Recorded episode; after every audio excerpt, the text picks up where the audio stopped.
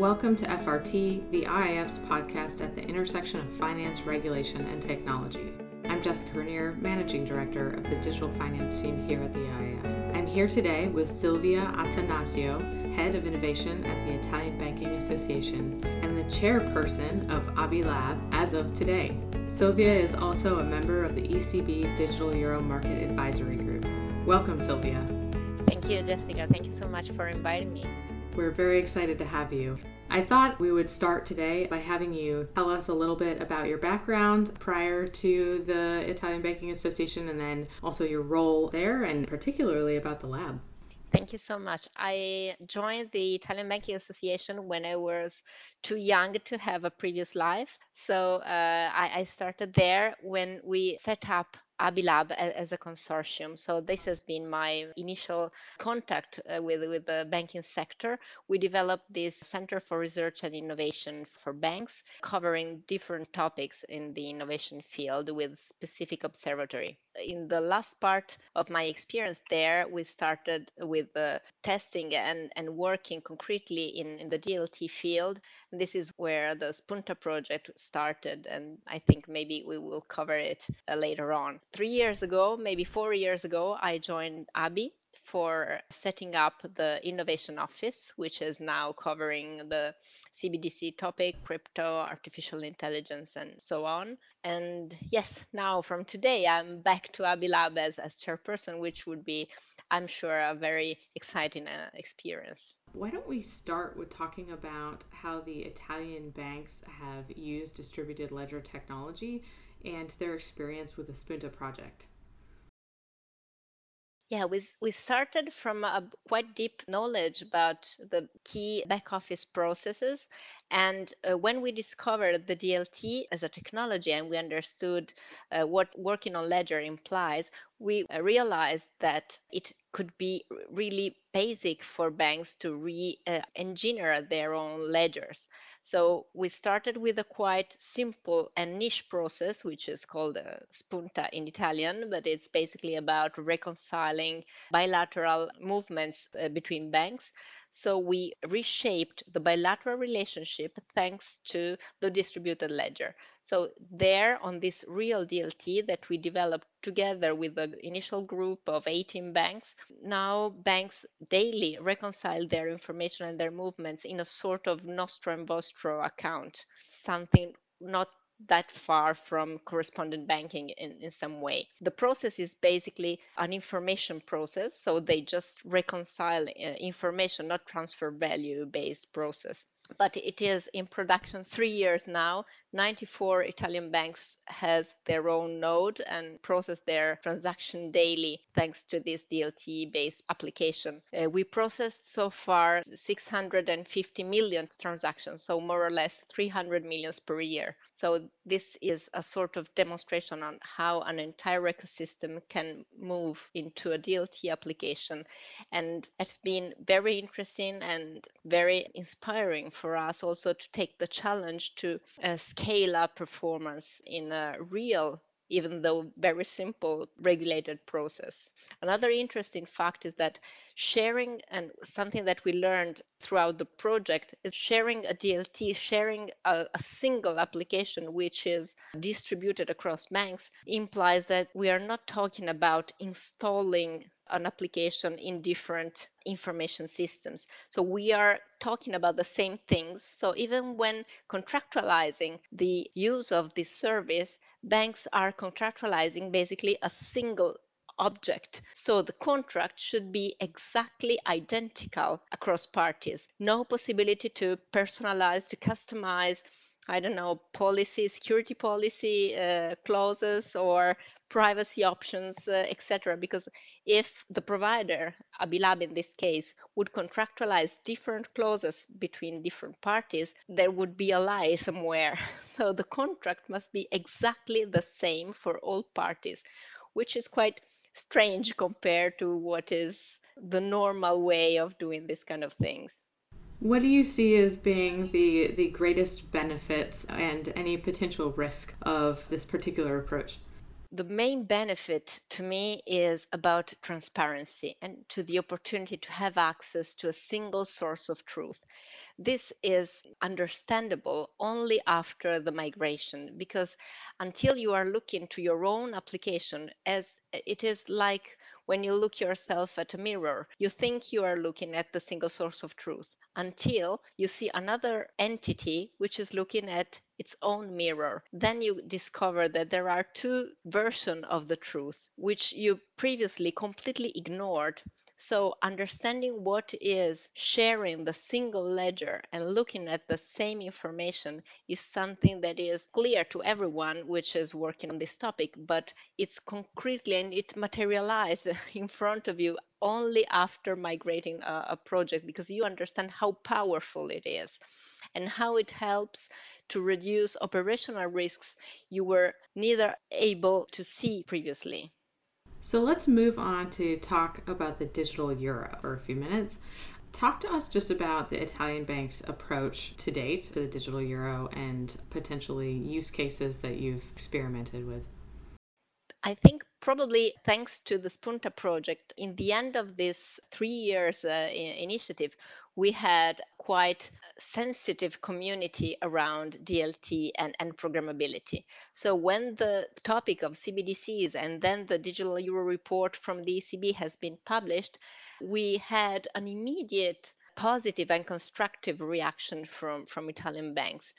Even though it is quite clear that there are big risks and especially in the beginning. So now the ECB is working to define a specific aspect of the design of the digital euro. So now we know that the digital euro will be distributed through supervised intermediaries. So there would not be a direct contractual relationship between uh, European citizens and the ECB and, and so on. They would put a cap on the amount of digital euro holdings in order to reduce the takeover of the digital currency as, as a store of value, etc. But even before start thinking of all these possible risks, Italian banks wonder which kind of innovative services they would have been able to provide to the market and to offer to their customers if only the digital euro would have been programmable. So we started from the end of the story wondering and trying to envisaging which kind of services we would have been able to, to provide.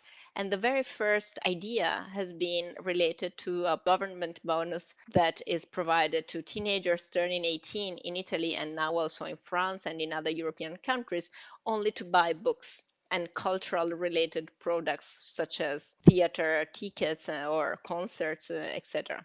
So as of today, if you uh, want to use this bonus, teenagers receive it through an app on their mobile phone, but then they have to go to the bookshop and the bookshop should have been uh, credited and, and um, listed by the minister issuing the, the bonus in a specific list. Then they pick up the book, go to the cashier to pay, and provide the bonus. The bookseller receive the bonus, basically a promise of reimbursement in, in some way, and from time to time goes to the minister to have cash back. If the, culture bonus would have been provided through a smart contract related to the digital euro, the condition of spendability would have been written in, in the smart contract, which verify the satisfaction of, of requirements directly during the transaction. The smart contracts become consumed, so vanished in some way. This way, the bookseller receive money uh, and without any condition, so completely fungible. This way, it's, it's not necessary for the bookshop to uh, apply to the minister to be able to receive bonuses. It's not necessary to perform back office controls after the, the um, payment to verify that everything has gone on the right way, etc., etc. And also, it provides liquidity to merchants because they immediately get money in change of books. And starting from this idea, we developed other stories in some way, other real life examples of how to leverage on the programmability features in order to provide innovative services based on the digital euro. Some of them are related to the idea of split transaction. for example, related to revenue sharing uh, business models. And this is also very interesting because uh, it relies on business users uh, instead of only citizens. So this kind of ideas has brought to four use cases we really developed as a demo to show to the ECB the idea of digital economy we have in mind and we consider enabled by the digital euro if only programmable. So I know that programmability is a, a subject that has been fairly debated on the international scale. Some jurisdictions are very interested in aspects of programmability, others, and more increasingly so, are seeming less interested in, in pursuing a programmable CBDC if, if they do pursue a CBDC. I know more recently in, in January, around the week of the World Economic Forum, that the Eurogroup had put out a statement around that, and I think kind of questioning the value of or the desirability of making a retail CBDC programmable, as well as the UK on their their recently released report. So, how is your thinking and, and those kinds of cases evolving um, in, in the application for, for the Italian banks? This is very interesting because in the European debate, there is a strong difference between programmability of money and programmability of payments.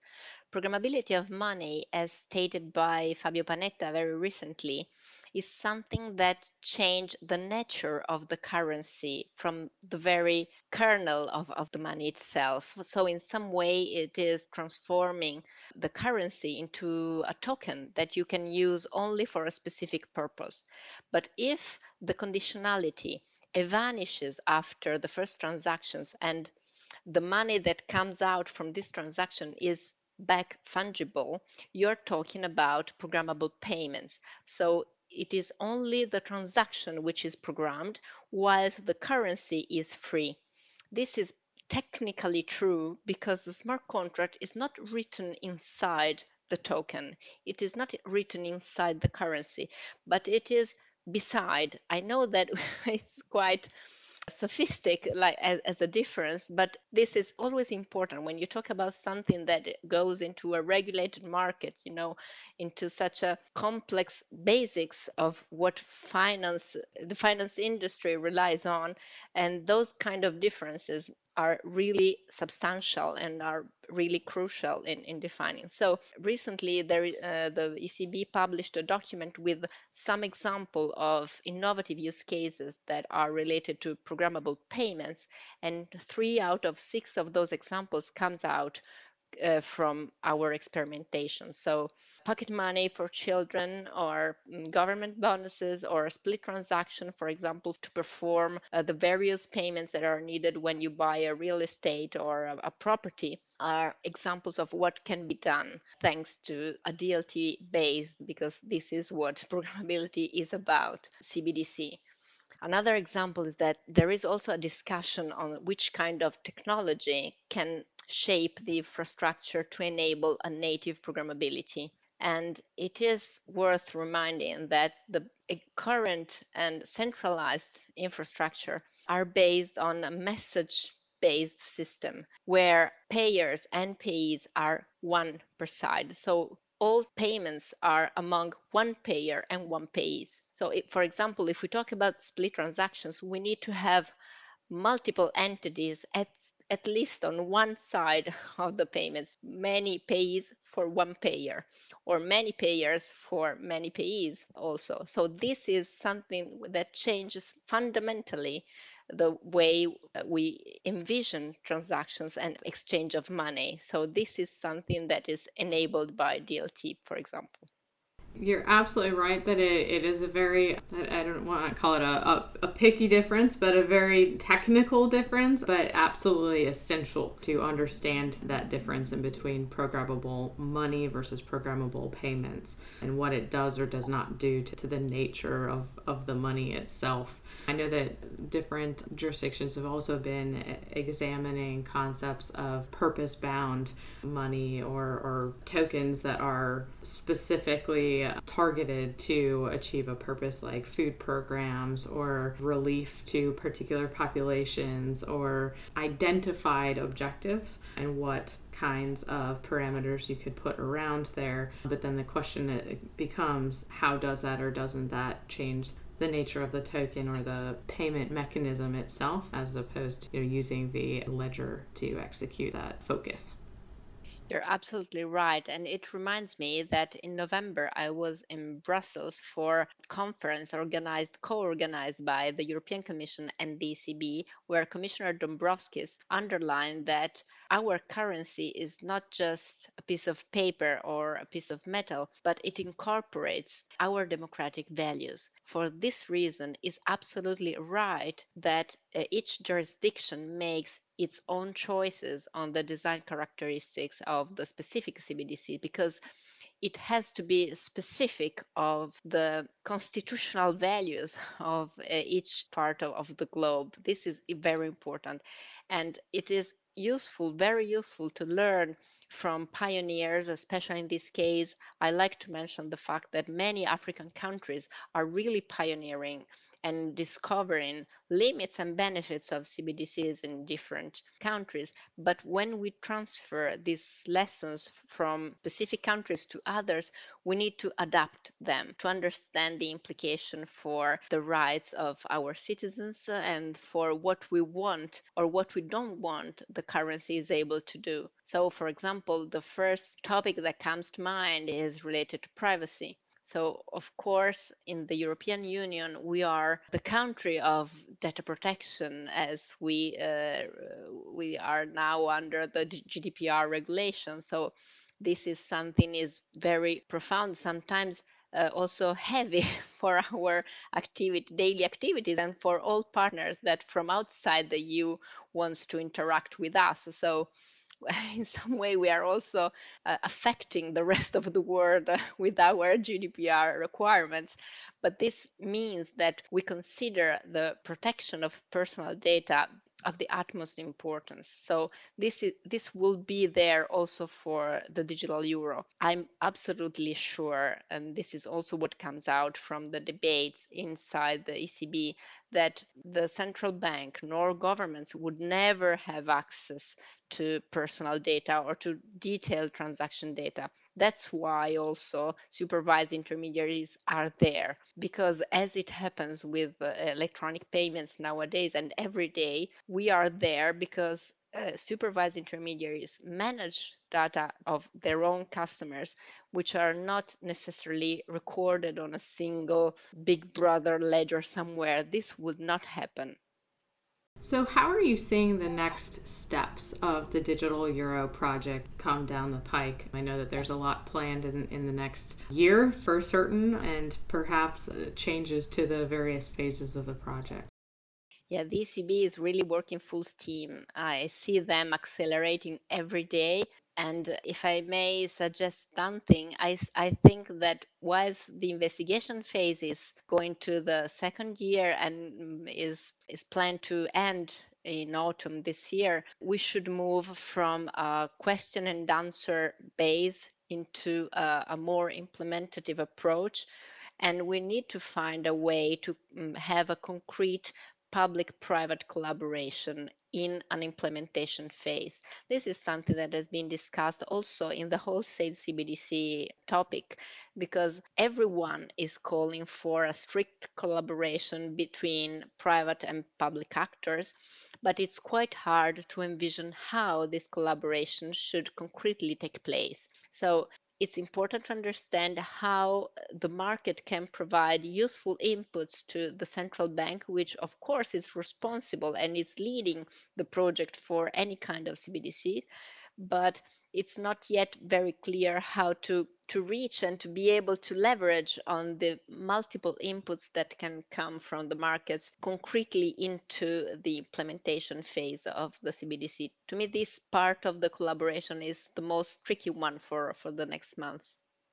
Yes, important to recognize that you know, not every country is quite as certain, or not every central bank is quite as certain as the ECB is in terms of the desire to at least proceed with investigating very closely. I know that the, the Fed, and, and for instance, here in the US, they are doing a lot of work in terms of investigatory processes and research and, and thinking about these issues, but are less far along in that and perhaps less convinced as of yet on, on the retail CBDC side, but perhaps more so, you know, beginning some pilots, at least on the wholesale side, where we see the recent 12 week proof of concept pilot around the regulated liability network perhaps at a, at a wholesale level, where you also see the UK perhaps more focused you know on research into a potential retail level CBDC and perhaps looking more to a synthetic CBDC on the wholesale side that would be more private sector led perhaps. All still very early uh, days in a, lot of the discussion but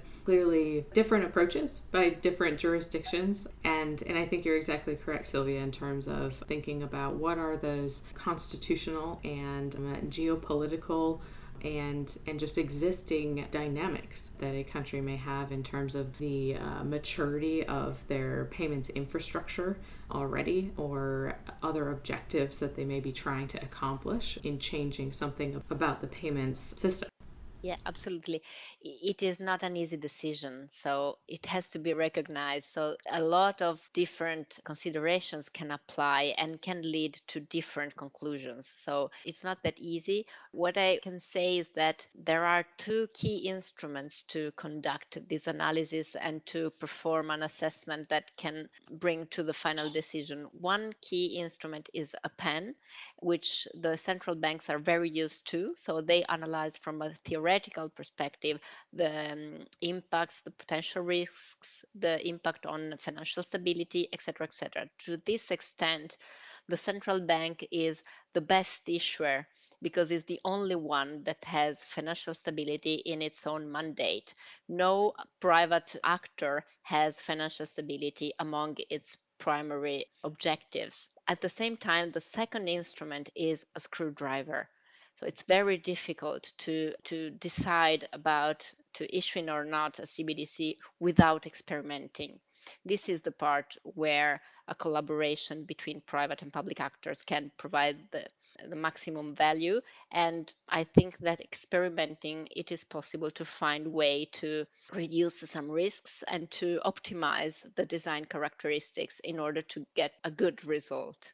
It definitely sounds like the Italian banks have, have been participating in that experimenting with the central bank and with authorities. So, just wrapping up our conversation, is there anything else at Abilab or items that you're working on that you wanted to highlight and that you're very excited and looking forward to? Yes, we are very happy that here in Italy, the Bank of Italy promoted an initiative called Milan Hub, which is a sort of forum for joint experimentation, which directly involves people from the central bank. And as Abilab, we are uh, recently proposed uh, in, in the context of a call for proposals some possible experimentation that can be conducted in the field of wholesale CBDCs and leveraging also from the Spunta project because sometimes we heard there are no experience in the DLT field that are big enough to be considered for a regulated world. Maybe some concrete initiatives such as the one that has been conducted by Italian banks can be leveraged and challenged also a little bit more trying to add the exchange of value among among its participants. So we'll see if we would be selected for this experimentation but in any case we will continue experimenting together with banks and ict providers because a mandate of abilab there is this collaboration between banks institutions and ict providers in order to figure out what's coming next well, we're excited to see what does come next. So, thank you very much, Silvia, for being with us today and for sharing your views from your position as the head of innovation at the Italian Banking Association. Thank you very much for tuning in to this episode of FRT to our listeners. We look forward to having you join us again on upcoming episodes.